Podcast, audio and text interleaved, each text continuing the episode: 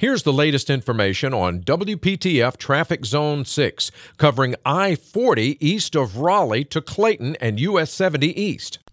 Seeing about a five to eight minute delay as you travel westbound 40 from 42 through Clayton bypass.